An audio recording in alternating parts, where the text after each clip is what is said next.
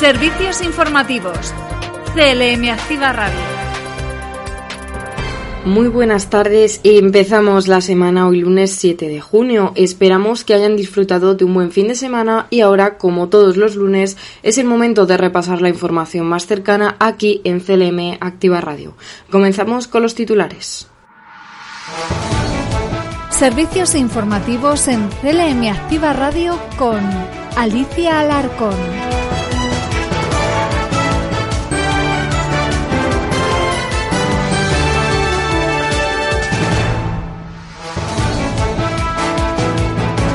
Y comenzamos hablando de salud pública donde continúa la reducción de hospitalizados por COVID-19 en Castilla-La Mancha con 231 menos que hace un mes.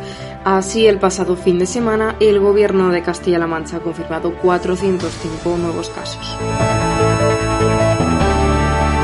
Por otro lado, el Gobierno regional amplía las ayudas de rehabilitación edificatoria para viviendas y pisos individuales de 1,8 a 2,9 millones de euros.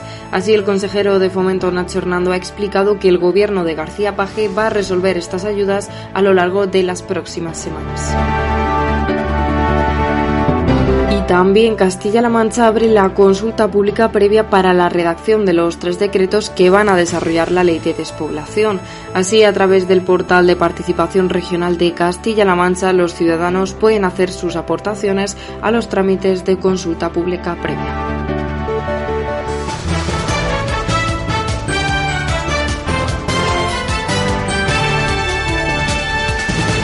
Y comenzamos hablando de salud pública, donde continúa la reducción de hospitalizados por COVID-19 en Castilla-La Mancha con 231 menos que hace un mes. Así, el pasado fin de semana, el gobierno de Castilla-La Mancha ha confirmado 405 nuevos casos. Por provincias, Toledo ha registrado 204 casos, Guadalajara 81, Ciudad Real 65, Albacete 33 y Cuenca 22.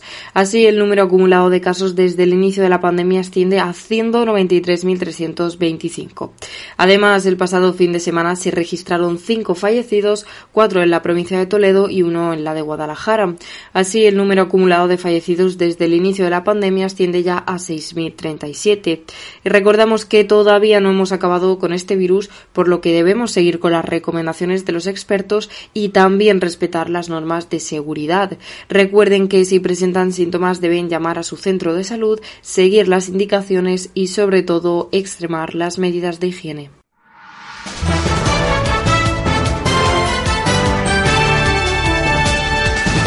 Y por otro lado, el Gobierno regional amplía las ayudas de rehabilitación edificatoria para viviendas y pisos individuales a 2,9 millones de euros. Así, el consejero de Fomento, Nacho Hernando, ha explicado que el Gobierno de García Paje va a resolver estas ayudas a lo largo de las próximas semanas. También ha avanzado durante esta semana que se publicará la ampliación de crédito para las ayudas de jóvenes. Del mismo modo, quiero que sepan que también estamos en disposición de resolver próximamente las ayudas para la adquisición de viviendas para jóvenes en municipios de menos de 5.000 habitantes, una convocatoria que hemos también aumentado el dinero de un millón a un millón seiscientos mil euros. Un 60% más de dinero para que de igual modo el 100% de las familias jóvenes de Castilla-La Mancha que quieran adquirir una vivienda reciban hasta 10.800 euros para poder emprender una vida emancipándose, consiguiendo por fin esa casa que tanto anhelaban. Y además, gracias a una ayuda de rehabilitación de 257.000 euros, se ha llevado a cabo una actuación para la reducción del 67% en cuestión de emisiones de dióxido de carbono.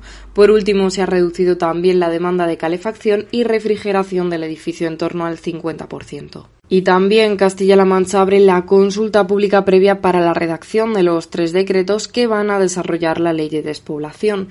Así, a través del portal de participación regional de Castilla-La Mancha, los ciudadanos pueden hacer sus aportaciones a los trámites de consulta pública previa que finalizan el día 18 de este mismo mes para los tres decretos. La primera consulta corresponde al decreto por el que se establece la zonificación y categorización del medio rural.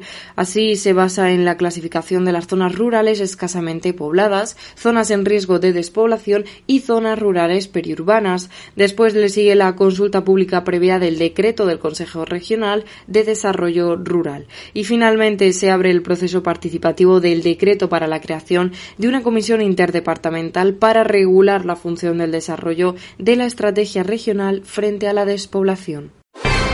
Servicios informativos. CLM Activa Radio. Y en otras noticias de formato más breve, el Gobierno de Castilla-La Mancha participa en una visita virtual al Comité de las Regiones destinada al alumnado de la región. El objetivo así es mostrar al alumnado de varios centros educativos cómo es un día de trabajo de este organismo supranacional. Durante la visita del pasado sábado, la directora general de Asuntos Europeos, Virginia Marco, comunicó los temas de Castilla-La Mancha que se están defendiendo en Bruselas. Además, estos temas ponen en manifiesto la importancia para el Comité de las Regiones, desde donde se hacen llegar sus posicionamientos a las instituciones europeas. Además, el director de los servicios jurídicos, Pedro Cervilla, dio a conocer a los asistentes virtuales los orígenes del Comité de las Regiones en un breve repaso a su historia y también destacó la importancia de este organismo que definió como el Parlamento de las ciudades y también de las regiones. Y por otro lado, el gobierno regional ha destacado la importancia de ir recuperando eventos deportivos en nuestros pueblos para atraer el turismo y la riqueza. Así lo ha destacado el director general de Juventud y Deportes, Carlos Juste. Además, ha asistido esta misma tarde a la entrega de trofeos de la Copa de España de Aguas Interiores y al Campeonato Open de Fórmula Kiteboarding. La celebración de esta prueba en las aguas del embalse de Alarcón también pone de manifiesto que Castilla-La Mancha es un destino seguro para celebrar pruebas deportivas de gran nivel. Además, Juste ha recordado que desde el gobierno regional se apoya económicamente la celebración de la primera Copa de España de Fórmula Kite que se celebra en la historia. Servicios informativos en CLM Activa Radio con Alicia Alarcón.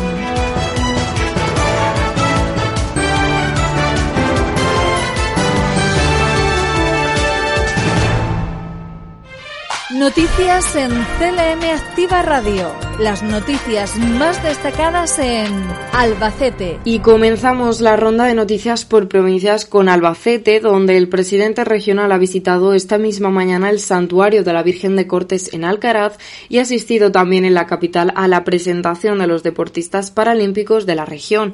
Tras su primera visita en la localidad de Alcaraz, ha mantenido una reunión con los miembros de la Real Ilustre Archicofradía de Nuestra Señora de Cortes por otro lado, hablamos de la romería de la Virgen de Cortes, que es la más importante de la provincia de Albacete. Así cuenta ya con la declaración de la fiesta de interés turístico regional de Castilla-La Mancha.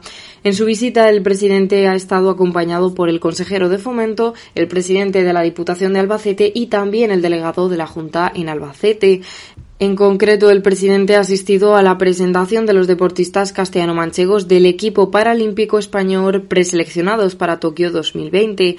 Y es que estos deportistas no serán ratificados como componentes del equipo paralímpico hasta que se haga pública la lista oficial de seleccionados. Y será del 24 de agosto al 5 de septiembre cuando se celebrarán en Tokio los próximos Juegos Paralímpicos, uno de los eventos deportivos más importantes del mundo y con una trascendencia crucial para la proyección social de estas personas con discapacidad. Noticias en CLM Activa Radio. Las noticias más destacadas en Ciudad Real. Por otro lado, en Ciudad Real, con motivo del pasado Día Internacional del Medio Ambiente, el Ayuntamiento de Argamasilla de Calatrava repartió bolsas reutilizables. Así lo hizo como una campaña de concienciación celebrada el pasado sábado 5 de junio.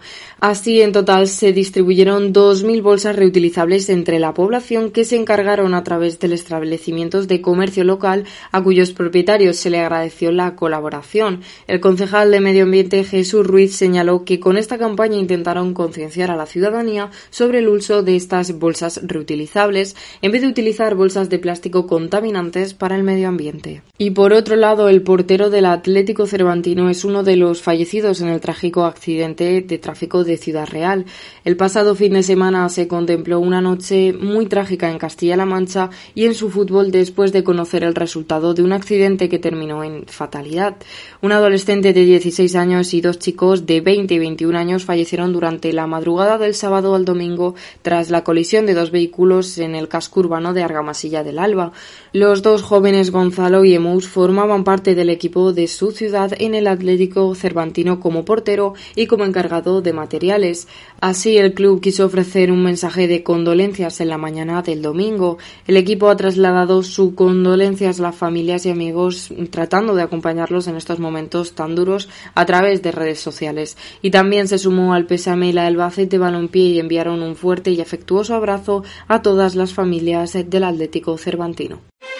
Noticias en CLM Activa Radio. Las noticias más destacadas en Cuenca. Y hablamos ahora de Cuenca, donde el ayuntamiento ha iniciado este mismo lunes una nueva limpieza intensiva barrio a barrio. Así lo ha hecho a través de la empresa concesionaria de limpieza, fomento de construcciones y cortanas.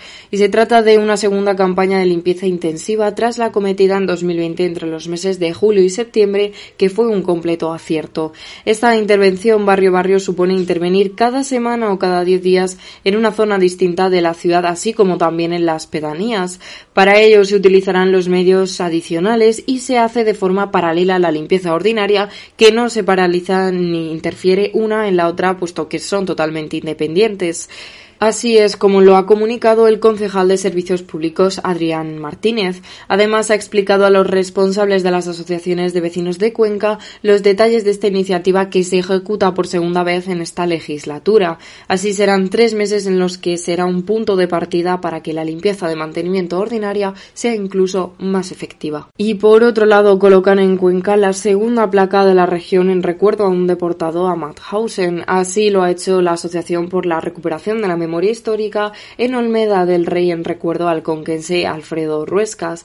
La primera placa se instaló en Tarancón en recuerdo a Dositeo Moreno y ahora la nueva placa de recuerdo se ha colocado delante de la casa donde vivió Alfredo Ruescas, deportado y asesinado el 28 de octubre de 1941. Para el colectivo esta placa será un eterno recordatorio de su perenigrar y del horror que le asoló a él y a Europa llevándose la vida de miles de compañeros más. En la colocación de la inauguración de la placa, el pasado fin de semana ha participado su única sobrina viva, María Ortega Ruescas, con casi toda la familia de Alfredo y algunos vecinos de Olmeda. Por último, la asociación ha destacado la diligencia y prontitud de la alcaldesa Ana Martínez Checa por la normalidad democrática con la que ha autorizado la colocación de esta placa. Noticias en CLM Activa Radio. Las noticias más destacadas en Guadalajara. Y en Guadalajara ya se ha iniciado la vacunación a los nacidos entre los años 1972 y 1981. Así la vacunación en la provincia prosigue su curso tanto en atención primaria como en el servicio de vacunación centralizada instalado en el Polideportivo San José y también en el propio hospital universitario. Y desde el pasado fin de semana ya se ha iniciado la vacunación de la población población que integra el grupo de personas de entre 49 y 40 años. Hasta la fecha, en Castilla-La Mancha se han administrado más de 1.250.000 dosis de la vacuna.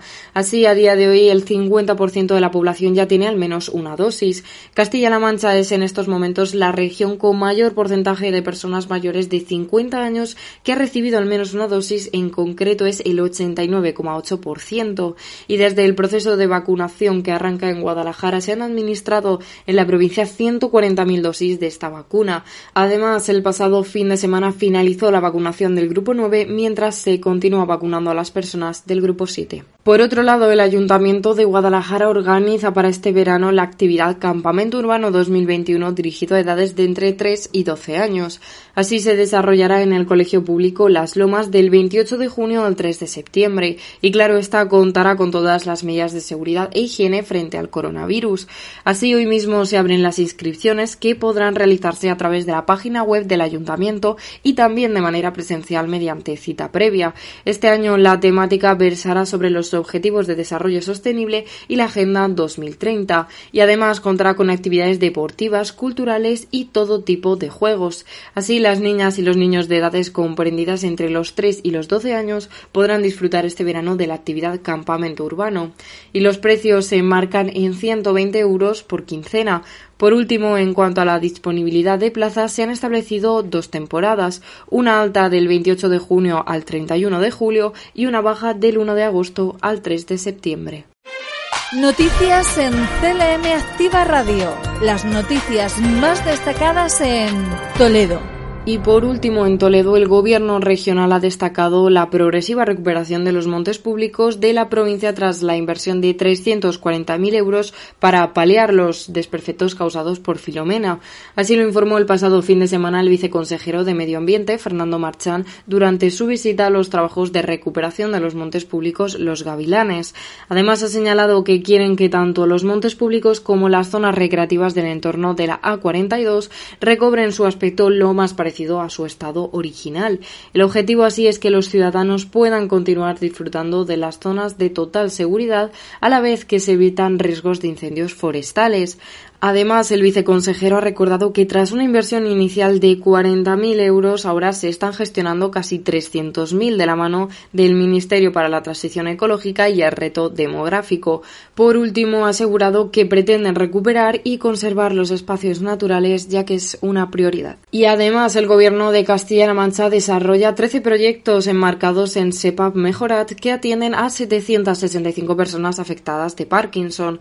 La consejera de Bienestar Social Bárbara García Torrijano ha recordado en su visita a Toledo que el presupuesto para la atención de personas con Parkinson ha aumentado a 888.190 euros en 2020, que supone un incremento del 444%. Y es que en Castilla-La Mancha residen aproximadamente 7.500 afectados por la enfermedad de Parkinson. Por ello, las terapias rehabilitadoras son esenciales en el tratamiento de esta dolencia. Así, el objetivo con ellas es conseguir una mayor independencia de la persona. También se le permitirá afrontar las dificultades en la vida diaria derivadas de esta enfermedad. Por último, la titular regional de Bienestar Social ha explicado que tratan de prolongar la autonomía, ya que desde el Gobierno de Castilla-La Mancha se puso en marcha en 2016 el SEPAP Mejorat. Servicios informativos. CLM Activa Radio. CLM Activa Radio. Deportes.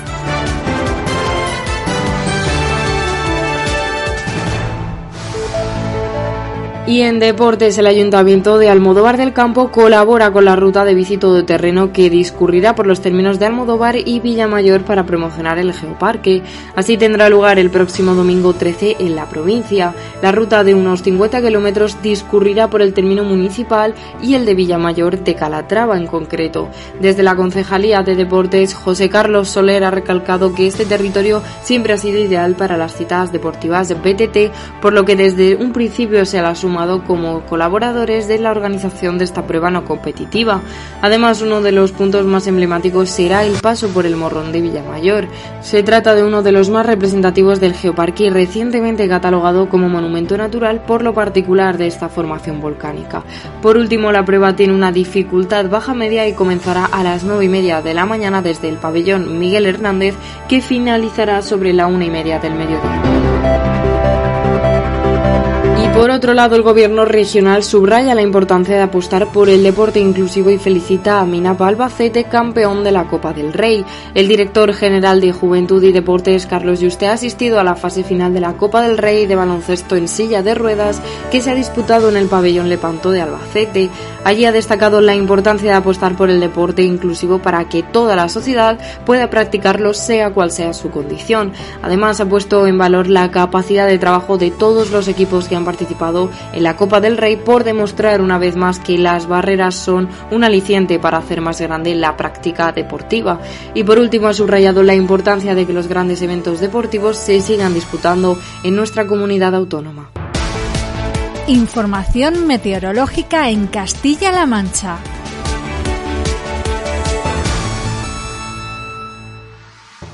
Y en el tiempo avanzamos para esta semana que vuelven a elevarse las temperaturas respecto a las del pasado fin de semana y también dejamos atrás los chubascos y las tormentas. Así la Agencia Estatal de Meteorología prevé para hoy en la región temperaturas que oscilarán entre los 10 y los 35 grados. Y como ya decíamos, contaremos con cielos parcialmente nubosos y muy despejados en el sur de la región. Por provincias y desde el norte, Guadalajara contará con cielos nubosos y unas temperaturas que oscilarán entre los 10 y los 32 grados. Por otro lado, Toledo contará con cielos muy despejados y soleados por toda la provincia, con temperaturas de entre 17 y 35 grados. Y en Cuenca continúan los cielos nubosos con una temperatura que se situará entre los 13 grados de mínima y los 29 grados de máxima. En el sur, la provincia de Albacete presenta cielos parcialmente nubosos con una temperatura máxima de 32 grados frente a una mínima de 15. Y por último, Ciudad Real contará con temperaturas de entre los 16 y los 35 grados. Y en el ámbito cultural hablamos de una exposición itinerante que mostrará el patrimonio cultural de Castilla-La Mancha a partir de este mismo mes de junio. La muestra estará formada por 40 imágenes que se exhibirán en las cinco provincias de la comunidad autónoma y arrancarán el próximo día 24 en la localidad alcarreña de Jadraque. Así lo ha adelantado la consejera de Educación, Cultura y Deporte, Rosana Rodríguez. El objetivo así es mostrar el gran patrimonio cultural de la comunidad autónoma. Además, la consejera ha explicado que esta exposición contará con información que podrá consultarse a través de un código QR y mostrará plazas, ayuntamientos, castillos y obras singulares de cada una de las provincias de la región. Sin duda se tratará de una gran exposición enriquecedora que ningún castellano manchego podrá perderse. Y hasta aquí el informativo de hoy con las noticias más cercanas de Castilla-La Mancha en la sintonía de CLM Activa Radio. Y mañana regresamos a la misma hora para repasar la actualidad del día. Hasta mañana y disfruten del resto de la jornada.